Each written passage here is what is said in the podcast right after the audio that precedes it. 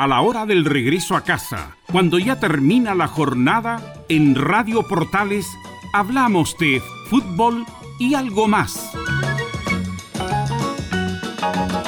Una conversación distendida en torno a los hechos del día con el periodista Carlos Alberto Bravo. Es una presentación de Ahumada Comercial y Compañía Limitada, expertos en laminados decorativos de alta presión.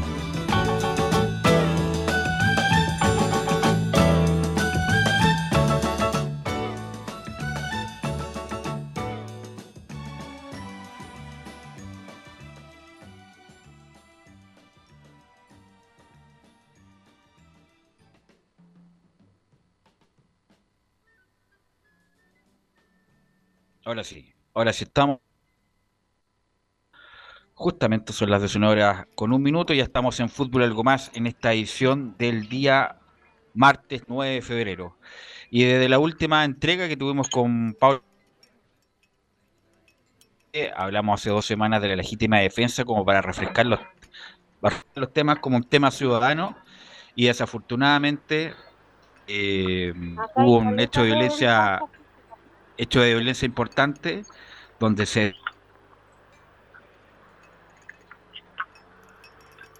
Pablo Hormijo para hablar de eso y otros muchos temas más. ¿Cómo estás, Pablo? Buenas tardes. Hola, Velos, ¿cómo estás? Muy buenas tardes. ¿Se escucha bien? Se escucha bien, sí. Perfecto. Sí, perfecto. Sí, día martes, los martes de hablar jurídico, ¿eh? Muchas veces hemos hablado, como tú muy bien lo referiste, hace un par de semanas atrás hablamos de la legítima defensa a propósito de recuerdo de un caso de un caballero que en legítima defensa repelió el asalto a su casa, el robo en lugar habitado, robo con fuerza en lugar habitado. Sí, y mira, un par de días después nos azota esta otra situación que lamentable. Bueno, antes de eso, de vacaciones a un Velus Bravo, ¿no? ¿Aló?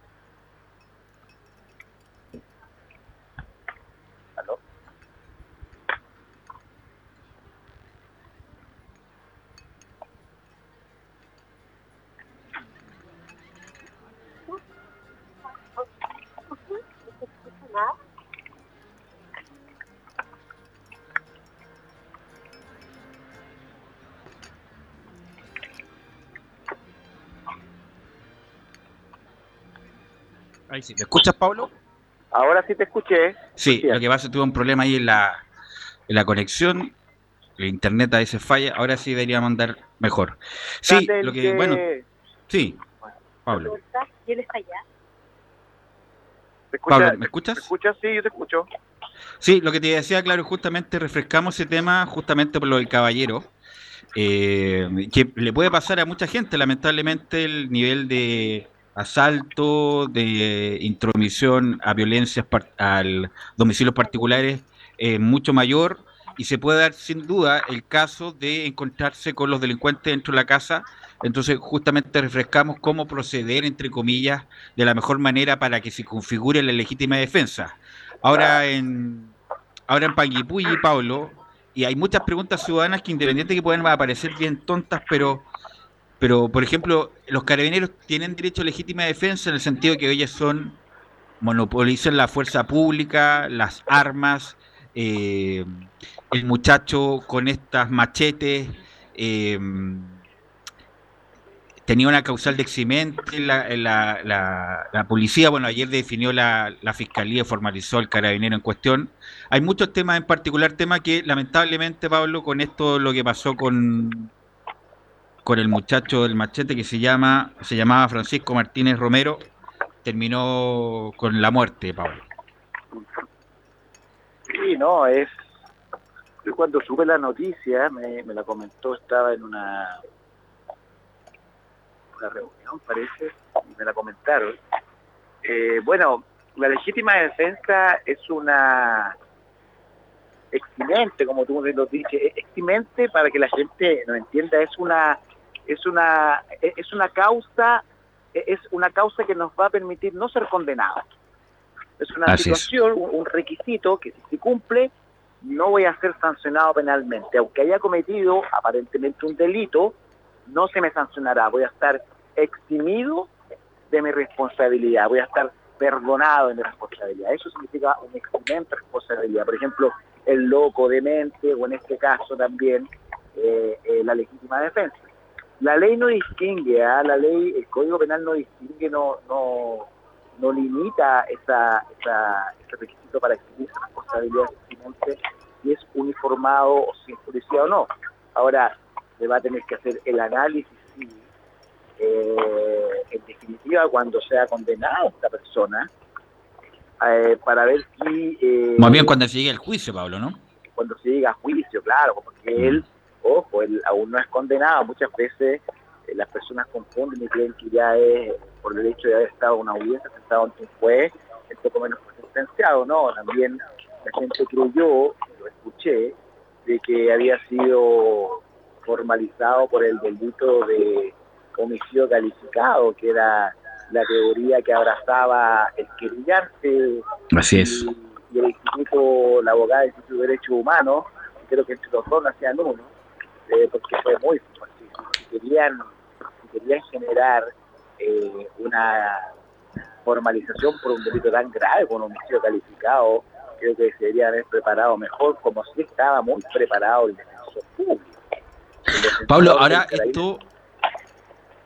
Pablo, esto se cruza también, bueno, aparte legítimamente, con el famoso control de identidad, que muchos han hablado, incluso salieron estudios hoy día en El Mercurio y La Tercera respecto de cuán efectivo o no es el control de identidad. Que nosotros, me acuerdo yo, cuando éramos chicos todavía estaba el control, la detención por sospecha, al término del gobierno militar o la dictadura, como quieran llamarle, se termina eso y después, mucho tiempo después, se implementa el famoso control de identidad. ¿A ti qué te parece esto? En el sentido del control de identidad, me imagino que varias veces has tenido clientes justamente que han pasado por esto y no sé, pues, algún problema hayan tenido.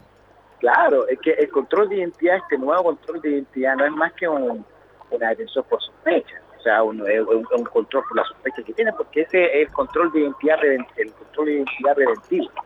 Que cualquier policía se puede sacar y dice, carné, señor. Claro. Por alguna razón. Es el preventivo. O sea, y justamente, Pablo, y cruzándolo con nuestra historia, uno siempre le decía a los papás, cuando uno salía, en esa época, a discotecas, sale con tu carnet, siempre con el carnet en la mano, por cualquier cosa, el carnet. Y yo sé, hasta el día de hoy, obviamente, hay que salir con el carnet, pues, pero hay gente que no anda con el carnet. Las primeras gestiones, yo me acuerdo que yo, muy cívico, el deber muy cívico lo tenía. Yo cumplí 18 años y fui a sacar el carnet, me recuerdo, porque para ir a, justamente, y los padres nos decían, tienen que andar con su carnet, era una costumbre. Hoy en justamente. Día la juventud no anda con carnet, como que no fuera necesario. Nosotros teníamos que andar con el carnet porque vivimos, el prejuicio que nosotros en el 89 teníamos 11 años, pero sí vivimos una etapa en la época militar, donde era el claro. Se liquidaron nuestros padres, que vivieron todo ese periodo claramente, tenían esa instrucción de andar con el carnet, porque si no andaba con el carnet se podían generar problemas. Hoy en día, con el control... Disculpa, Pablo, eso sí que era muy arbitrario, la detención por sospecha, porque un barbón, un tipo medio indigente, era típico que le iban a pedir el carnet a otro que no. Eso sí que me acuerdo perfectamente que era muy arbitrario. Me acuerdo que un carabinero se nos acercó, te pidió a ti que andabas barbón y a mí no, que andabas afeitado, y justamente por la pinta. ¿Qué tiene que ver la pinta? Decía yo. ¿Pero qué tiene que ver la pinta? Es rockero, dije yo. Claro. O sea, es rock. Pero hoy en día el control de identidad preventivo también es bastante aleatorio y es por la pinta que tiene el carabinero. Ahora, según lo que versó, lo dicho por el fiscal, que veremos de actuar de buena fe en el sentido y creer en la institución, es difícil creer en la institución, Ministerio Público o cualquier institución hoy en día. Hoy día las instituciones están pasando por un periodo de falta de legitimidad absoluta en la población. Por eso se generó también, por lo que vamos a hablar, pero respecto al Ministerio Público señaló que esa esquina en particular existían varias denuncias por vecinos que estaban en la esquina, gente mochilera, gente que estaba ahí y estaba la botillería y pedían plata y generaba una problemática. Eso lo señaló el Ministerio Público. Por lo tanto, debemos hacer un voto de buena fe, debemos de señalar que eso no está inventado, porque incluso estaba el fiscal regional. No creo que ya estaba inventando porque están poniendo su cabeza en una bandeja de plata, así es que están mintiendo. Entonces, habían denuncias al respecto. Por lo tanto, la policía claramente fue a hacer controles de identidad por las denuncias que supuestamente existían. Y hay que agregar de que en verano también, con el mayor contingente que llega desde otras regiones, se genera la necesidad de robustecer la vigilancia policial, porque en el año Panguipulli, yo creo que está nuestro amigo Luis y nadie más. Y ahí, justamente, está nuestro amigo que es un reducidor local, ¿no? Chito Luis Gonzalo Fuentes, que vive ahí, un amigo de nosotros. Justamente yo lo llamé ese mismo día, cuando empezaron los incendios, después vamos a hablar de eso, pero en forma impresionante, en un par de horas se incendió todos los edificios de Panguipulli. Obviamente que hay me imagino que debe haber una concatenación respecto a eso, por cómo tan rápido se incendian los edificios públicos de Panguipulli. Y claro, fue fulminante lo que pasó con el muchacho el malabarista, y a las 4 o 5 horas ya estaba incendiado todo. Sí, eso, claro, bueno, se generó esa reacción que al parecer, o eso se quiere hacer creer que fue producto de lo que aconteció con el malabarista, pero claro, resulta... Pero Pablo, lo que voy yo, disculpa que te interrumpa, lo que voy yo es que el carabinero le pidió el carnet al muchacho, y ahí me imagino que hubo una reyerta, un intercambio, me imagino que no tenía el carnet a la mano, y ahí se vino todo... Yo atentamente escuché, Belu, la formalización que estaba trabajando, por favor, y la escuché atentamente toda, completa. Me aguanté los recesos, las caídas, los acoples del Ministerio Público, todo, lo vi desde el principio, muy temprano, porque quería verlo, porque la legítima defensa, como eximente responsabilidad, es una de las cosas más difíciles que se nos presentan los abogados penalistas, el poder argumentarla y probarla, porque la gente tiene que entender que para que me eximan de responsabilidad, o sea, maté a alguien, o maté. Y a mí con esa eximente van a decir, señor, usted no va a ser condenado, pero si lo mató, no es condenado porque se le exime responsabilidad. Es importante. Por lo tanto, son cosas como vemos de laboratorio. Tu amigo Malen se escribe mucho sobre la legítima defensa, lo que hoy estuve leyendo, respecto justamente a la legítima defensa, de grandes tratadistas que hablan de la legítima defensa como eximente de responsabilidad, que es una eximente a nivel mundial, o sea, ni siquiera una eximente creada en nuestro país. Entonces, lo que yo escuché de un testigo, esto fueron el relato del Ministerio Público, vuelvo a señalar, hay que creer de que lo relatado por el Ministerio Público no es una invención, que se relató una testigo presencial a 2 metros de la situación, que ella estaba en su local. ¿Aló? ¿Sí? ¿Me escuchan? Sí, adelante. Estaba en su local comercial ella, y fuera del local comercial estaba sentado Francisco, la víctima, la persona que falleció, el muchacho, el malabarista, estaba sentado afuera. Y llegaron carabineros, este trío de carabineros, y le pidieron identificación, su identificación, joven. Y este muchacho dijo, no les voy a entregar la identificación porque tengo algo así como 2 nacionalidades. Entonces el carabinero dijo, ¿pero tiene algún documento de identificación? No tengo ninguno. Y lo tomó del brazo, entonces va a tener que acompañar a la comisaría para los efectos de poder verificar su identificación. Y ahí el muchacho saca un machete, y en tono desafiante amenaza a los tres policías, retroceden y desenfundan su arma o sacan el arma de servicio para el efecto de poder supuestamente controlar la situación. Y ahí en forma inmediata, que esto duró desde el primer minuto, no más allá de 3 minutos y medio, 4 minutos, que aconteció todo. O sea, fue muy rápido todo. Y en muy pocos segundos ya Francisco, la víctima malabarista, se encontraba con los machetes desenfundados, amenazando, y ahí los carabineros también tratando con los recursos que le entrega la policía, porque aquí también hay que no solamente condenar, que si es culpable tiene que recibir una condena el carabinero, pero también hay que condenar a la institución de carabineros, ¿sabes por qué? Porque le entregan muy pocas herramientas a los carabineros para efecto de poder salir, por ejemplo, o a generar un control de identidad. El trabajo preventivo. El trabajo preventivo le entregan un bastón retráctil y un arma de servicio, que ni siquiera es un arma de servicio, es un simple revólver. O sea, imagínense un carabinero que tenga que repeler algún grupo de delincuentes que trabajan, o sea, que delinquen con armas automáticas.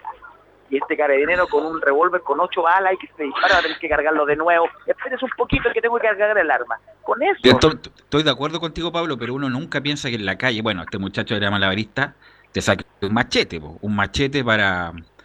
porque se negó justa identidad. Entonces la pregunta que yo hago como cualquier hijo de vecino es que está bien, el carabinero se tiene que defender justamente por la agresión del malabarista, pero eran 2... y uno se, ¿por qué no llamaron al carro policial justamente para reducirlo de otra manera y no llegar a la última opción, que me imagino es así, de disparar? Porque fue yo a priori cuando escuché la noticia, leí la noticia, me dijo, pero ¿cómo tan el extremo de matarlo a este muchacho malabarista, que me imagino que lo pueden haber reducido de otra manera? Entonces esa es la pregunta que se hace cualquier hijo de vecino. ¿Cómo llegar a ese punto? ¿Por qué no llamó por radio a más colegas, a un carro policial, justamente para reducirlo y llevarlo a la comisaría, pero no matarlo ahí en la calle? Por mala preparación, porque si ese carabinero hubiera estado preparado psicológicamente para efecto de poder reducir a un simple malabarista que sacó sus machetes, imagínese ese carabinero tratando de repeler, no sé, el secuestro en un banco. O sea, agarrar a disparar a medio mundo. Entonces... Es la mala preparación que se le entrega al carabinero para efecto de poder participar en una actividad tan simple como reducir a un malabarista que sacó 3 machetes que claramente, son, bueno, obviamente no eran machetes de campo para cortar carne, para pelar un árbol. Ahora, también justamente en esa... Eso lo vi, Pablo, esos machetes no eran inocuos. O sea, no para nada. Tenían poder para lesionar a cualquiera. Absolutamente. Esos machetes tenían poder para el efecto de poder cortarle la cabeza a una persona. Eso está claro. Cuando dicen que el machete no tenía filo, ese machete... Y hay otra cosa que el defensor creo que no alegó, que aquí es el versus real. El versus... Carabineros tienen muy pocas horas de tiro, si es que no la tienen. Por lo tanto, no tienen la expertise para efecto de poder eventualmente disparar a un lugar en donde puedan no causar daño. Versus el malabarista, Pablo, que era perito en los cuchillos. El malabarista era perito en los machetes. Por lo tanto, esa pericia, en la comparativa, cuando tengan que ir a juicio oral y pelear la atenuante, pelear la eximiente responsabilidad, van a ver, bueno, ¿qué era más perito técnicamente hablando? El malabarista con los machetes, que tiraba los 3 machetes hacia arriba y los recibía con la boca y no se cortaba, o el carabinero que tenía 1 hora de tiro y le pasaba un revólver, tome, vaya a la calle a repeler cualquier cosa que acontezca. Es ahí, por lo tanto, los machetes no eran inocuos, ¿no? Si los machetes hubieran usado, pero siento que Carabineros no generó, como tú dices, las medidas disuasivas para hacer que poder controlar. Mira, Pablo, uno ve las películas, y por eso esto es un diálogo coloquial. Uno de las películas que los policías a veces le tiran a las piernas, a los pies. Claro. A los pies, que incluso hay zonas que son menos diría yo, riesgosas que otras, pero ¿por qué no tirarle a los pies para dejarlo movilizado y después, pero ¿por qué matarlo? Es el punto. Claro. Que, además, hubo ahora, 6 disparos, además.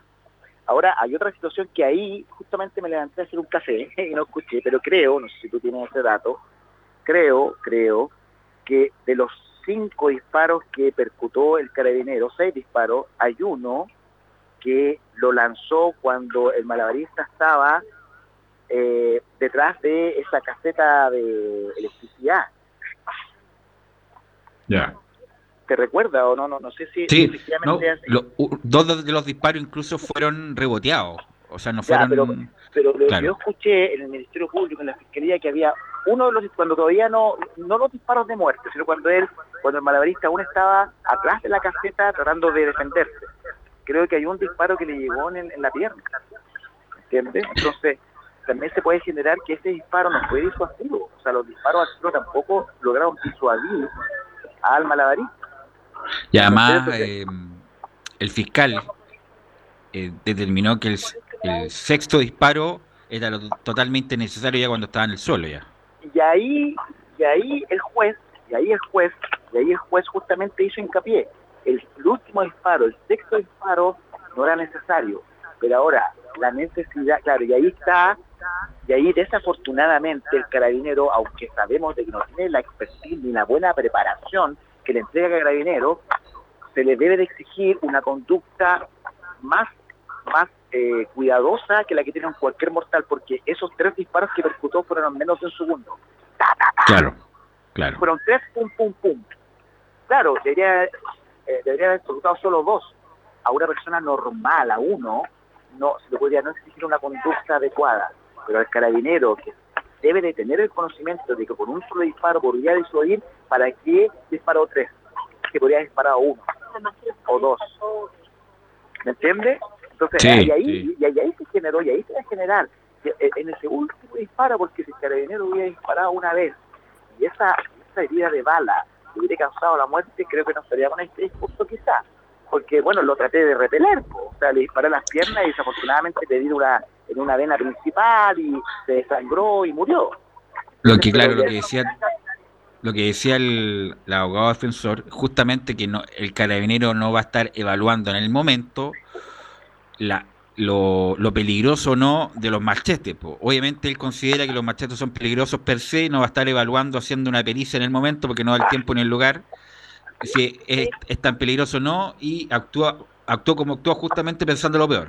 Así es. ¿Sabes por qué? Porque la doctrina que hablan de esta legítima defensa establece que la ley no puede exigir, la jurisprudencia, la ley no podría exigir una actitud heroica de claro. parte de quien está repeliendo el ataque, porque está repeliendo un ataque. Entonces no puede ponderar en ese momento, porque la ley no establece una actitud heroica, establece la defensa del bien mayor, que es su vida. Entonces en ese momento yo no pondero, pero al carabinero se le debe de exigir una conducta más pulcra que un común. Y ahí por eso el sexto disparo no era necesario. Él podría haber eventualmente antes, porque él está preparado para evaluar, porque se lo preparan como carabinero, para antes de que se ejecute esta situación en conflicto, saber cómo reaccionar. Y ahí está la problemática. La mala situación que tiene el carabinero. Sí, bueno, el punto es claro, el promedio de preparación en cuanto a este tipo de cosas debe ser básica o regular. Pienso yo no sé las profundidades de cómo es la preparación de carabineros, que han sido tan criticados en el último tiempo por muchas cosas. Mira, recuerdo. Todos deberían tener como un mínimo exigible, porque obviamente si están en la calle están expuestos a que pase cualquier cosa. Sí, es que ellos tienen que estar más, que un mínimo. Mira, yo recuerdo, siempre lo digo, no es motivo de orgullo, pero hace como 2 años atrás participaba casi diariamente en un panel del Canal 4, La Red. Y mentira verdadera. No, hola Chile. No, la Chile es mentira verdadera, pero yo recuerdo que a pito de una sentencia absolutoria respecto a unas personas que habían sido controlados de tránsito en el litoral central, y que Carabinero había hecho mal el control de tránsito, se había declarado ilegal la detención, aún cuando encontraron gran cantidad de armas en la maleta del auto, pero como el procedimiento estaba mal hecho, no tuvo más que el Tribunal Oral de lo Penal que absolverlo. Y se abrió la noticia, no como es posible, y le encontraron las armas ahí, y hablando en contra del Poder Judicial, que cómo es posible. Y yo tuve que hablar y decir, ¿sé que el problema no es el Poder Judicial? Aquí el problema es que los carabineros están mal preparados. Recibí incluso un Twitter de la propia institución, diciendo que cómo era posible que me tuvieran a mí hablando en contra de carabineros de la institución. Yo al día siguiente, en el mismo programa, tuve que llevar la malla curricular de Carabineros de Chile. Y la malla curricular de Carabineros de Chile respecto a materias penales son el 5% de la malla curricular habla de derecho procesal penal y de cosas y de temas jurídicos penales, cuando debería hacer mucho más. Y Carabineros es un funcionario que trabaja par a par con el Ministerio Público, debería de conocer, tener una malla curricular más llena de materias jurídicas para esto de poder reaccionar de buena manera, y también una instrucción, digámoslo, también de carácter físico. Si el carabinero involucrado estaba con sobrepeso sensible. Evidente, entonces, sí. Hay una cosa, uno ve, chuta, los carabineros, imagínense, o sea, poco menos el pobre carabinero está dando un ataque al corazón, tratando de repeler al otro muchacho que era un atleta, pues entonces no sabía cómo repelerlo. A lo mejor también deberían enseñarle técnicas de tacle. Mira, yo tengo... Como los fútbol americanos, no sé. Sí, yo tengo... Bueno, yo pienso siempre en Arma Mortal, en... Este muchacho... Se le cayó el carnet allá. Sí, se me le cayó. Pero este muchacho, el actor, ¿cómo se llama? El que hizo... Seagal. No. El australiano, el que hizo La Última Tentación de Cristo. Justamente. Mel Gibson. Justamente con su compañero de siempre, no me acuerdo el nombre, estoy... Danny Glover. Alzheimer. Danny Glover. Justamente, entonces... Y el otro actor en Arma Mortal 2, Joe Pesci. Yo, Page, tremendo. Pero bueno, los dos independientes, que es ficción, pero obviamente ellos están preparados justamente en el sentido del una cuestión básica del peso.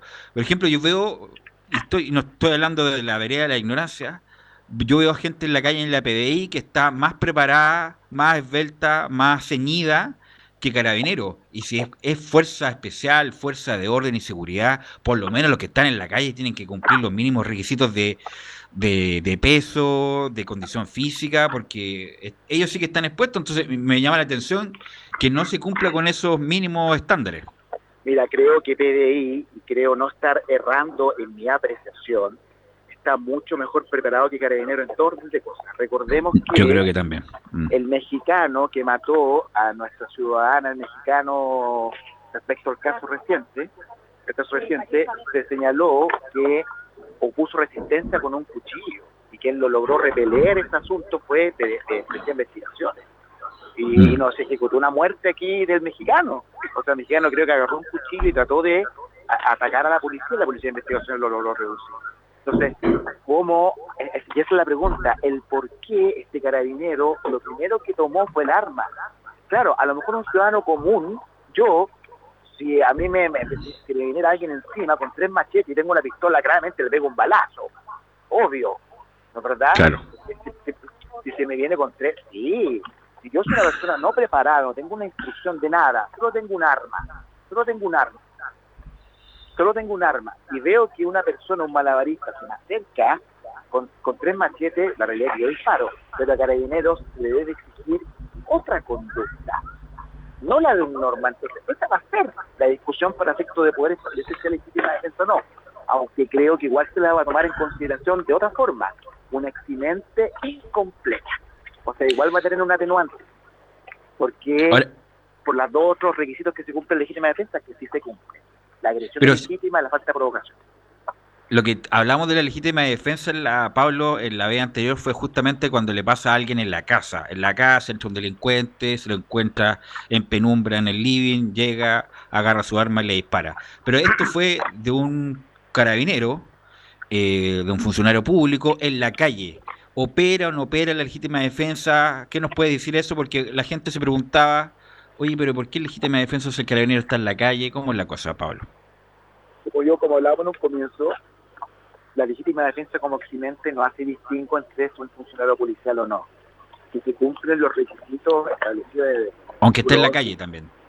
Sí, es que la realidad es que la conducta... Porque cuando se pondere esto, porque le quisieron ahora en el Tribunal de Garantía, esto solamente para ver si era prisión preventiva o la cautelar de arresto domiciliario. Pero esta discusión, que es súper subjetiva, es súper técnica, para efectos de, como lo hablábamos recientemente, y lo que tú muy bien dices, bueno, a este policía se le podrá exigir legítima defensa si era carabinero y estaba en la calle. Si obviamente por carabinero está expuesto a una serie de agresiones, en las protestas, entonces el carabinero va a andar repartiendo balas a todos lados, No, claro que no, claro, y esa va a ser la discusión, pero sí opera la legítima defensa para el carabinero, pero obviamente el estándar de conducta exigida es diferente. Por eso yo creo que no se le va a poder comprobar una legítima defensa, pero sí una exigencia incompleta, en el sentido de que sí va a tener un atenuante, un punto positivo. Él ya tiene irreprochable conducta, va a tener esta atenuante incompleta o atenuante del 11-1, y obviamente como Carabineros de Chile va a poder eventualmente colaborar, declarar, y ahí la pena va a bajar y eventualmente, bueno, lo van a destituir de la institución, lo van a sacar de la institución. Van a dar de baja. Sí, pero si es que ya no lo dieron ya de baja. Pero... Bueno, Pablo, vamos a ir a la pausa, pero a la vuelta quedan varios temas por hablar. ¿Por qué la Fiscalía o no, algunos incluso querellantes pidieron homicidio calificado y al final fue calificado esto como homicidio simple? Si estás de acuerdo o no con las medidas cautelares, todo eso, César Navarrete, después de la pausa. Radio Portales le indica la hora. 19 horas 31 minutos.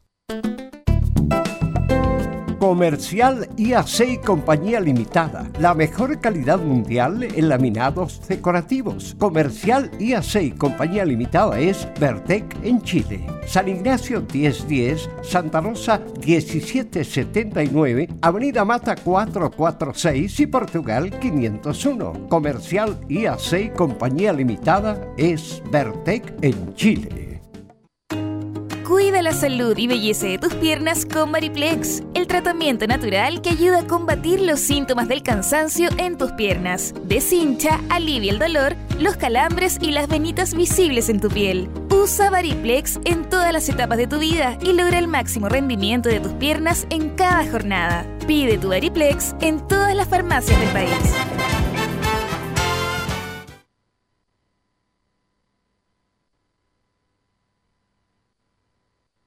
Portales le indica la hora.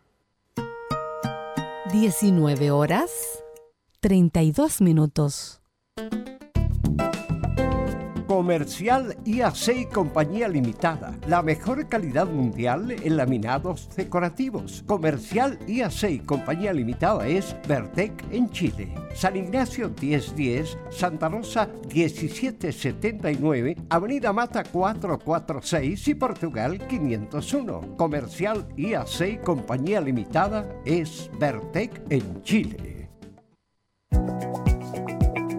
¿Problemas de familia? Herencias, laboral y otros?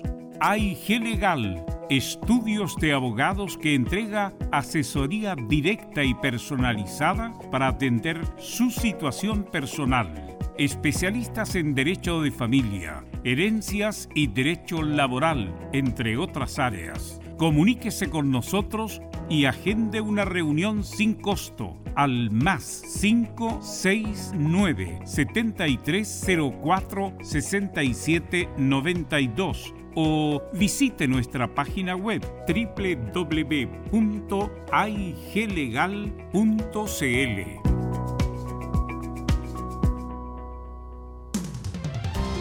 Termolaminados de León, tecnología alemana de última generación. Casa Matriz, Avenida La Serena, 776 Recoleta. Foro 22-622-5676. Termolaminados de León.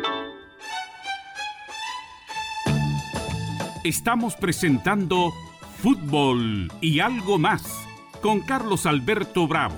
Una presentación de Ahumada Comercial y Compañía Limitada, expertos en laminados decorativos de alta presión. Ya son las 34 minutos después de las 19 horas, ya estamos con Pablo Hormijo, que hemos hablado justamente del tema malabarista, del malabarista fallecido en Panguipulli. Además, Pablo, Panguipulli es una zona muy tranquila, más tranquila que una foto. Obviamente que hay mucha gente, población flotante justamente en este periodo del año de vacaciones. Obviamente un tiempo normal hubiera ido más gente, pero es una localidad muy tranquila, Pablo. Sí, sin duda. No, mira, recién me conecté, no te logré escuchar la primera parte. Estaba hablando de lo que te quería decir que Panguipulli es una localidad muy tranquila, Pablo. Sí, pues es muy tranquila. De hecho, los mismos personas de Panguipulli señalaban que se alborotaba un poco con la época estival, principalmente, pero hay personas que señalaban que conocían a este muchacho, que era un muchacho tranquilo. Un mochilero, mochilero... que vivieron una situación también de calle, vivía ahí en la plaza, pero que era conocido el sector. Entonces, pero bueno, esas son las personas contrapuestas que pueden existir y que hay que de una u otra forma Bueno, mira, no sé si es una atingente la investigación, sé que el hecho es claro, es formalizado por homicidio simple. Eso te quería preguntar, Pablo. Eso te quería, ¿por qué la Fiscalía formalizó por homicidio simple, para la gente que no esté escuchando, y no por calificado?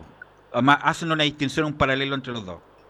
Mira, el homicidio simple, quien mata a otro sin cumplir con los requisitos de la alevosía, premeditación, ensañamiento, actuar sobre seguro, que son las calificantes para señalar que un homicidio es calificado y por lo tanto podría tener la pena máxima, que es perpetuo calificado, que es de por vida estar preso.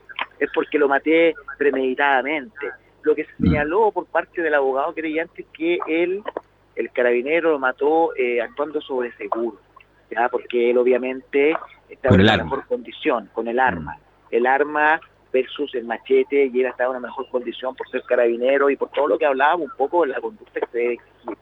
Pero creo que para ir por una formalización por homicidio calificado, cuando estábamos hablando de la posibilidad de ser una excelente responsabilidad, creo que debería haber sido un poco, el discurso del abogado creyente fue un discurso un poco político, así, como que no hubo mucho sustento jurídico, más que el nombramiento de un par de autores, la Batú, después se nombraron un montón de autores, Garrido Mon, son un montón de autores, pero no iba al medio del asunto el por qué se tenía que actuar sobre seguro y por qué Carabineros, la actitud era una actitud diferente. Entonces fue un discurso un poco, siento yo, como para la galería más que para el tribunal, el querellante. Y la abogada, poco técnico.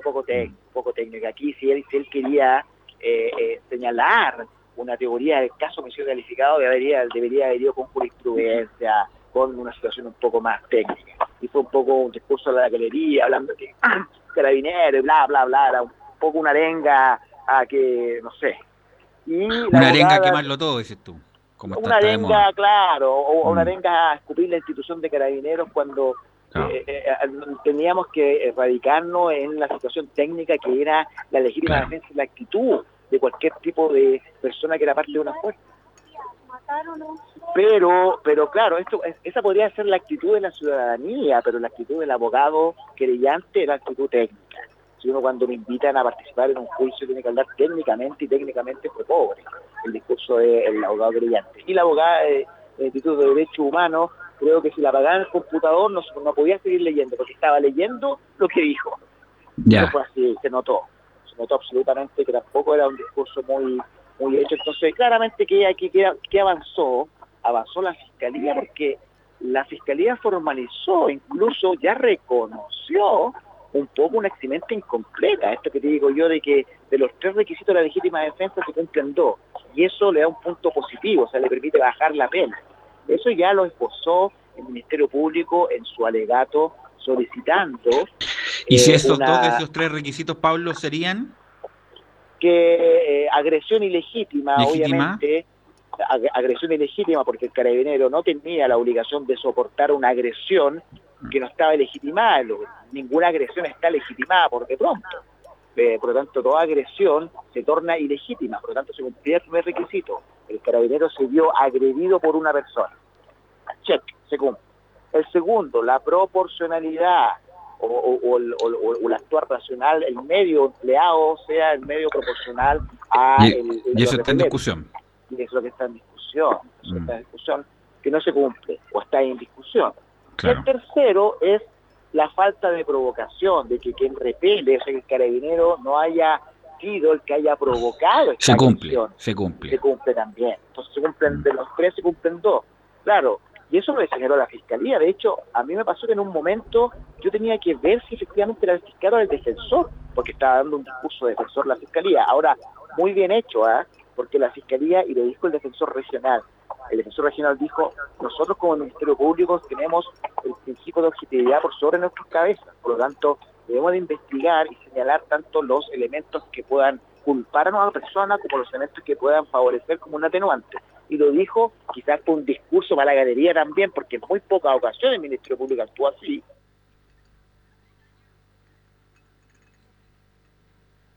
¿Sí?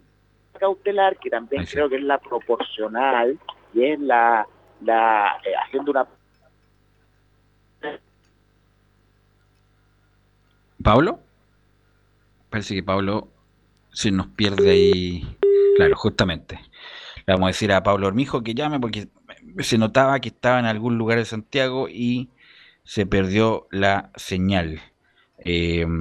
Así como vamos a en cualquier momento a retomar el diálogo con Pablo Hormijo para que nos comente esto que estaba muy interesante, justamente este hecho que pasó ya la semana pasada y que lamentablemente terminó con la muerte de este muchacho de que se llamaba Francisco Martínez Romero, el malabarista que hacía de malabarista en las calles de Panguipulli, y que desafortunadamente después vino una escalada violentista en Panguipulli, donde se quemó la municipalidad, los edificios públicos más importantes de la zona.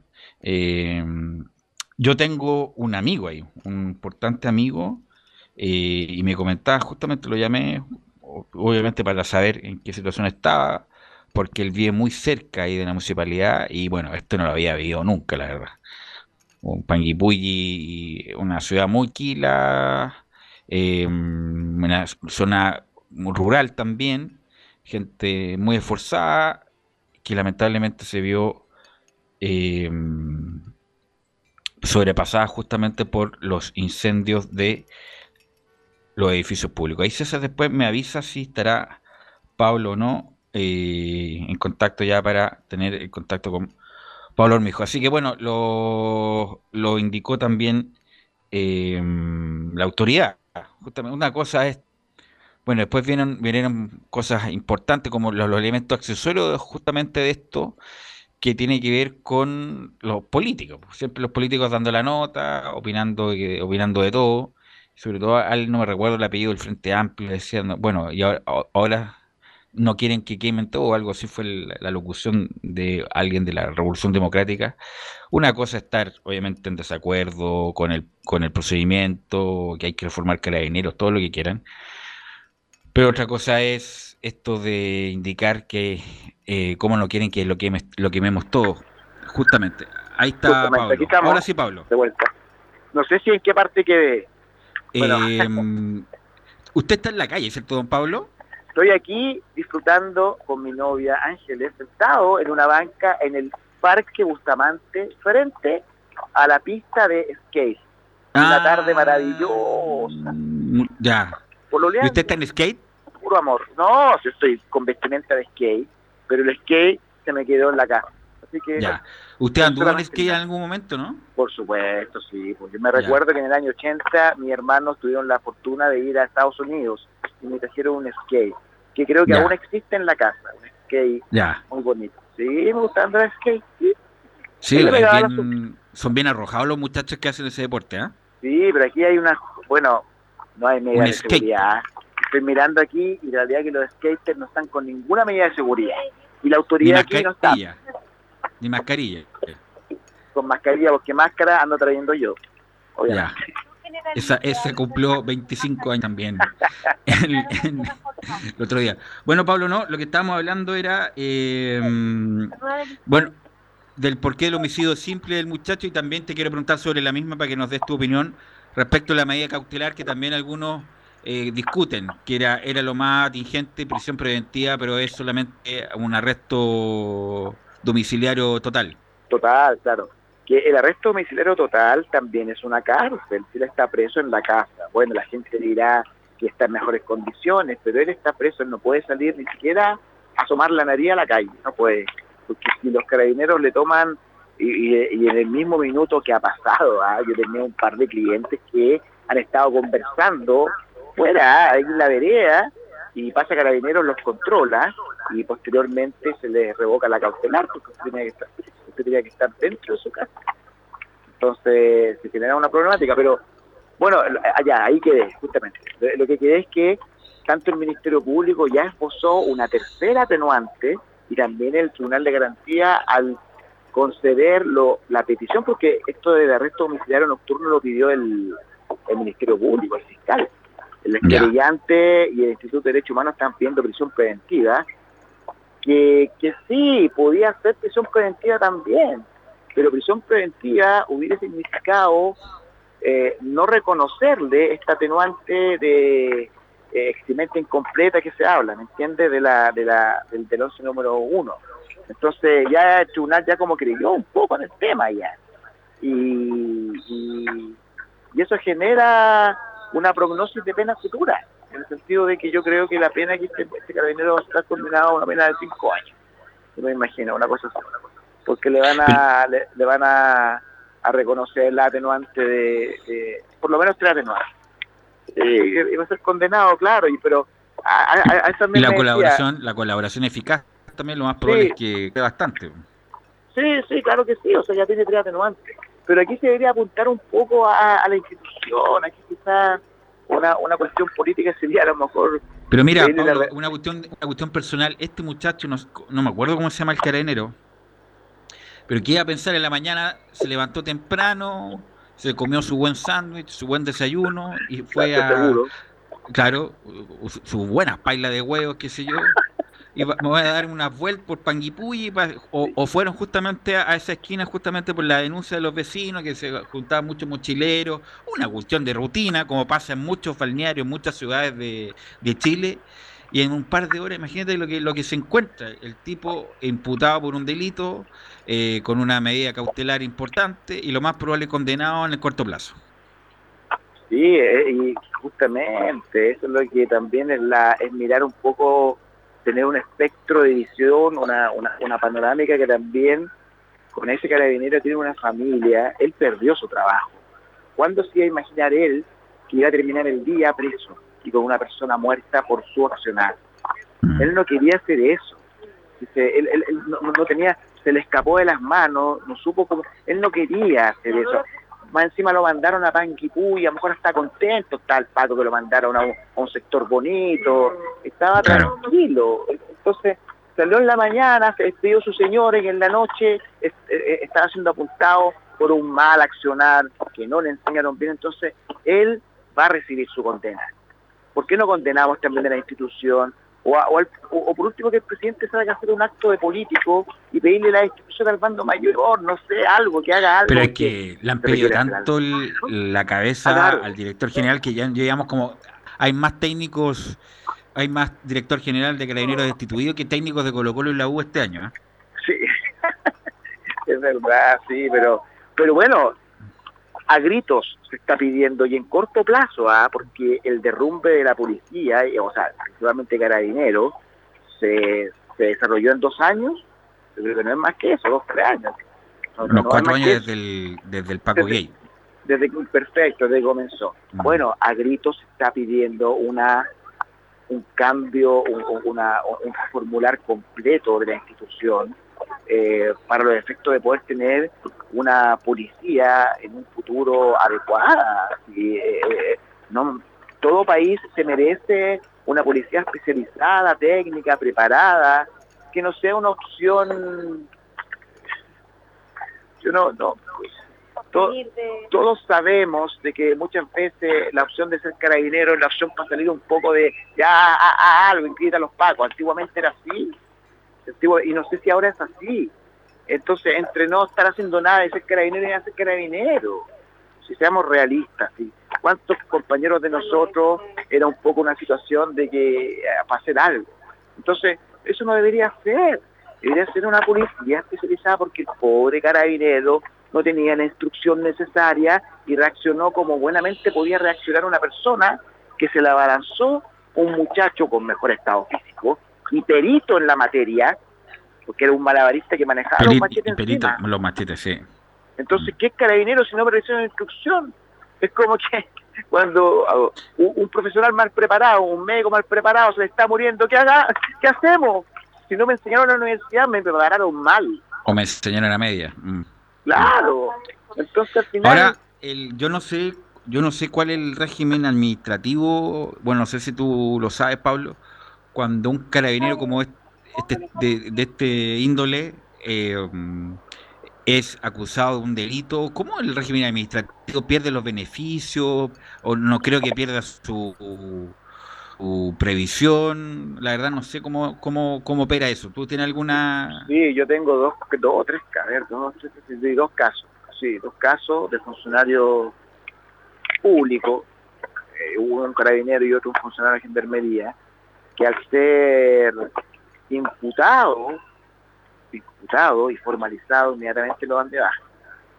Bueno, en forma inmediata y pierde todo, y lo destituyen en forma inmediata. De hecho, este carabinero fue destituido. Pero pierden los beneficios después de por vida, por ejemplo, ir al hospital institucional, la previsión, todo, son excusados, sí, absolutamente. Este carabinero, y de hecho yo esa causa la tengo pendiente porque a mi parecer él no cometió el delito que se le está imputando, entonces también hay una situación de que después van a tener que retrotraer todos los ingresos que no percibió y reintegrarlo a la institución. Entonces, pero sí, los pierden en forma inmediata. Y el otro funcionario de gendarmería, bueno, él era un funcionario de gendarmería de la rama profesional y se generó la apertura de un sumario administrativo y el término de su contrata en forma inmediata, por esa razón, por la razón. Y ni siquiera siendo imputado, ni siquiera formalizado, sino en una investigación desformalizada. Pero perdió la confianza en forma inmediata de Gendarmería, no le robaron la contrata y le iniciaron un sumario administrativo. Entonces, es drástico el asunto, no, la institución no espera y efectivamente es o no culpable. No, inmediatamente. Ahora, bueno, hay 4 meses de investigación, Pablo, me imagino que los abogados defensores se van a preparar bien, porque esto los abogados defensores toman algunos abogados defensores o defensores penales públicos ven la causa 5 minutos antes, le pasan la carpeta, la leen así como de entradita nomás y van a la audiencia. Ahora se van a preparar mejor, me imagino, justamente para buscarle la posibilidad, una buena defensa para atenuar lo más posible la responsabilidad del carabinero, para buscarle, como tú bien dices, desde que empezamos este ciclo, una pena justa. Claro, una pena que sea una condena proporcionada. Tampoco ya el carabinero tiene su condena propia de haber matado a alguien. Yo no sé si los carabineros tienen en su hoja de vida... cualquier persona, el tener un muerto a su haber es una cuestión ya una condena propia, es más la condena que va a recibir. Se supone que él va a recibir una condena si que no se logra probar la eximente, y claramente, como tú dices, el abogado defensor, el público o el privado, aunque yo vi el público muy bien preparado, no vi un caballero, no me imagino que era el defensor regional también, no lo sé, pero el colega se quedó muy sólido en su argumento. Y claramente estas causas de connotación pública son entregadas a defensores con experiencia en la defensoría pública. Por supuesto que son preparados, me refiero a que muchas de las causas, porque son audiencia inmediata, los antecedentes los ven prácticamente en el momento. Claro, eso es lo común. El 90% de las veces el defensor, que no gana mucho, no gana mucho ingreso al defensor público, llega a la audiencia de los controles de detención de la mañana y tiene, no sé, 50 carpetas y las tiene que ver en 20 minutos. Obviamente ahí está la expertise, los defensores públicos son peritos en la materia, por eso muchos buenos defensores privados comenzaron siendo defensores públicos, porque ahí agarran una expertise de poder, como tú muy bien dices, ver un par de cosas, parte policial, y que uno también lo hace, en los controles de detención uno también logra tener la expertise de verlo puntual. Ya, listo, luego el parte policial, hay fotografía, hay cámaras, todo, listo. Ya, voy a hablar con el imputado. Magistrado, ¿me permite hablar con el imputado en el calabozo? Sí, por supuesto, gendarme, abre la puerta. Y ahí uno entra a hablar con el calabozo, con el muchacho, y ahí arma uno la defensa. Y a vender humo, como si, no. Claro. No, y a dar la tranquilidad, porque muchas veces... Bueno, estas personas no tienen conocimientos de derecho, pero se manejan en el tema. Entonces también uno tiene que ser el sedazo. Convincente. No, porque el cliente está ahí, siempre está ahí, a diferencia de otros tipos de ejercicio del derecho, en el que tu cliente, por ejemplo, el derecho comercial. Tú trabajas en tu oficina y tu jefe está en su empresa. Si te manda una embarrada, la voy a arreglar en 4 paredes, pero aquí no. Tu cliente te está mirando. Te está mirando con cara de que déjeme libre. Entonces, expresión también, pues, entonces hay que entrar y hablar y darle tranquilidad también. Bueno, y debe pasarte, no sé, pues cuando no va buscando la libertad de alguien, bueno, para la próxima será. Se hizo todo lo que se pudo, claro, se hizo todo lo que se pudo, sí, no. O muchas veces yo te dije que estaba complicada la causa, yo te lo dije. Y tanta frase de libro, no, para nada. No, eso no es así, sí. No, pero... son bromas jurídicas, nada más. Son el lado del oficio, pues, obviamente. El oficio, sí, pues uno genera oficio, como lo debe pasar a los médicos, a todos los tipos de profesiones que logran ver un par de datos y ya se logran hacer el panorama completo. Y por eso muchas veces yo a mis clientes les digo, déjeme yo preguntar porque las historias se repiten siempre. Entonces yo le pregunto ciertas cosas porque la gente cuenta, y entonces yo le termino diciendo a la gente, mire, yo no soy psicólogo, yo soy el abogado, entonces permítame preguntarle lo que yo necesito saber. Lo otro, déjelo a un lado porque no me sirve. Ah, ya, me dice el cliente, ya, perfecto, pregúnteme. Y ahí comienzo a preguntar para que la entrevista sea corta, porque en muchas ocasiones cuando me dan tiempo en el calabozo... Claro. Y cuando me permiten entrar al calabozo en la audiencia 5 minutos antes, el gendarme está al lado mío. Apuro es abogado que tenemos que empezar la audiencia, entonces yo tengo que preguntarle ciertas cosas muy puntuales. Bueno, Pablo, te quiero agradecer estos minutos, como siempre, muy amable. Así que nos encontramos en el próximo martes. Y voy a seguir aquí disfrutando del atardecer. Y muchos saludos a su novia. Usted tiene voz de enamorado. Tiene voz de enamorado y que, bueno, me alegro. Voz de enamorado. Qué bueno que los pajaritos... Los pajaritos están ahí, las flores, qué sé yo. Me alegro mucho. Así que un saludo para su novia y nos encontramos la próxima semana. Un saludo, que estén muy bien, Belo. Nos vemos pronto. Gracias, César Navarrete, como siempre, en la sala máster allá en Fanor Velázquez. Y nosotros nos encontramos mañana en otra edición de Fútbol y Algo Más.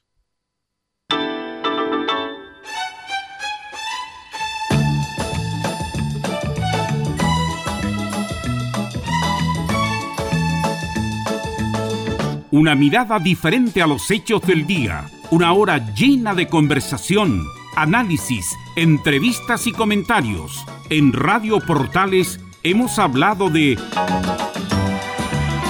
fútbol y algo más con el periodista Carlos Alberto Bravo. Fue una presentación de Ahumada Comercial y Compañía Limitada. Expertos en laminados decorativos de alta presión.